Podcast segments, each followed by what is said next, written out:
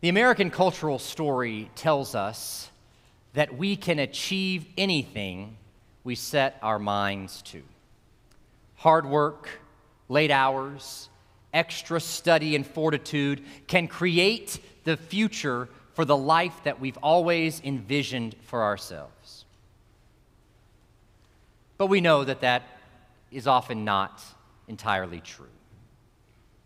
We know that occasionally, perhaps every now and then, someone does rise to prominence seemingly against every possible odd. But most of the time, who we are determines what we become. There was a family in the first church that I served who had farmed the same piece of land since the early 19th century. The present day farmer was, uh, he loved to tell the story of how his daddy had died of a heart attack in his tractor while he was two rows from the center of the field that he was plowing.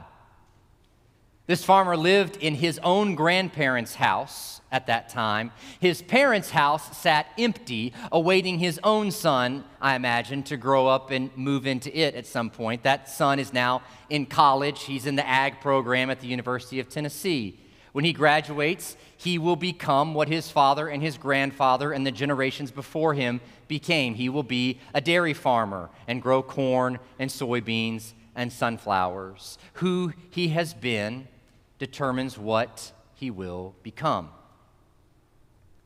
When I meet with couples for premarital counseling, when they're preparing for their wedding, we spend a fair amount of time talking about the relationships in their families through the generations. We look for particular patterns patterns of estrangement or support, whether there's a history of heart attacks, miscarriage, divorce, addiction. Who's the black sheep of each generation we look at?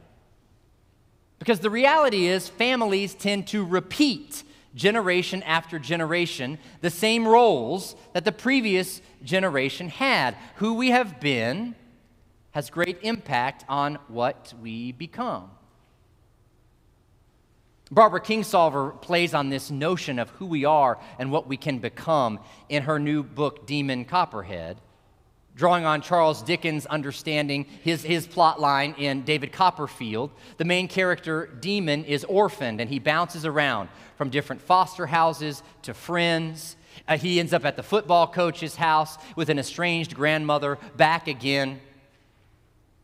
And Demon reflects after he loses his mother to an overdose and begins this tumultuous life. He reflects, Was this me now for life? Taking up space where people wished I wasn't. Once on a time, I was something, and then I turned like sour milk, the dead junkie's kid, a rotten little piece of American pie that everybody wishes could just be, you know, removed. Who we believe we are shapes what we become. Maybe your life has been chaos. Maybe you have felt like a piece of the pie that ought to just be removed. Maybe your family had a predetermined narrative from generation to generation to be repeated. Maybe you were the one who met all the expectations or exceeded the expectations or rejected the expectations or ran as far as possible from all potential expectations. Just consider in your own life who you believe you are and how those beliefs have shaped what you were willing to take on, accept, hide from, or embrace. The author of 1 John, he tells us what we will be, but we come to know what we will be by understanding first who we are right now. See what love the Father has given us that we should be called children of God, and that is what we are. It's an emphatic sentence. Out of God's love, we become children of God. But that's not just a syrupy, a Hallmark card statement. That's not just a pretty phrase. The author goes on to say, because that is what we are. There's the emphasis. This is who we are. We are children of God, loved from death into life. Whatever other narratives you carry about what your life is worth or what your potential is, whatever failures or shame, the gift of grace is that those narratives are not your principal identity. You are a child of God, someone of immeasurable worth and value. Someone who has been called to a holy purpose, an agent of forgiveness and reconciliation, of patience and endurance. The fancy churchy word for such children of God is saints. Now, when we think of the word saints, we often think of particularly holy and devout people, men and women of deep prayer and generosity and sacrifice and abounding love. But in the Bible, whenever the word saints is used, it's always plural to refer to the entire gathered community of Christians. To be a saint is to be a child of God, not because of our potential or because of our performance, but simply because God has chosen to make it so. To be a child of God is to be a saint.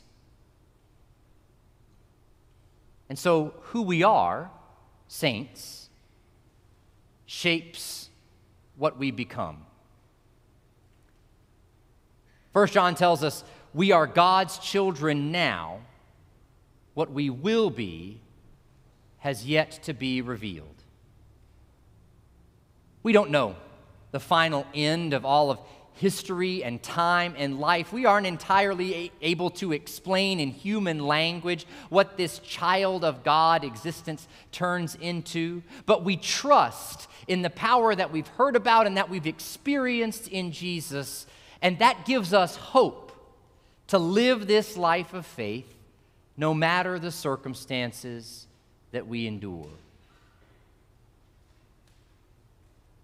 Y'all know we had an officer retreat a couple of weeks ago. Our elders and deacons met. Some of you were here for worship when Dr. Tom Toole preached for us on Sunday morning. He was the facilitator of that retreat. In one of the opening activities, he asked all the elders and deacons to write down how they would describe Raleigh Court Presbyterian Church. And when they were sharing back, one of the new elders say, said, uh, This is the kind of church that makes you do stuff. Everybody laughed.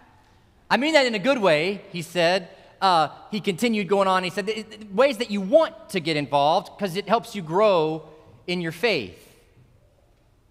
He went on to describe having his two sons baptized in the church and then getting them involved in children's ministry how he took up the challenge to read through the whole Bible in a year in our year of the Bible, and then ended up in the third row of a cramped Land Rover going over the roots and rocks of the roads of Haiti on a mission trip. And now I'm an elder on the session, he concluded.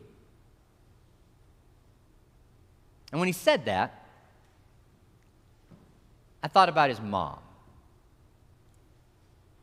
I got to visit her when she was dying of cancer several years ago. And in one of those visits, I asked her, I said, Susan, what are you most grateful for in the life you've had? And with no hesitation, she said, that my two sons are Christians and that they're active in their churches. Who we are and what we become. In your bulletin today, there's a list of names of people whose baptisms are now complete in their deaths. And in their lives, we've seen who they knew themselves to be as children of God, and then who they became through their lives. Sunday school teachers, choir members, mission advocates, those who cared for the lonely and the forgotten. Hope shaped their lives. People who, in slow and often imperceptible ways, started to become who they already were. Well, actually, it's who they still are. Because while we don't quite yet know what it is that will be revealed, they do. They see Jesus face to face. They know fully who they are. They are pure and shining like the sun. And we have the ability to embrace that identity in our lives right now. That what we are will shape who we will become. No other label need define us. No circumstance deter us. No challenge reduce us. So live saints. Live and then die, saints. All of it in hope.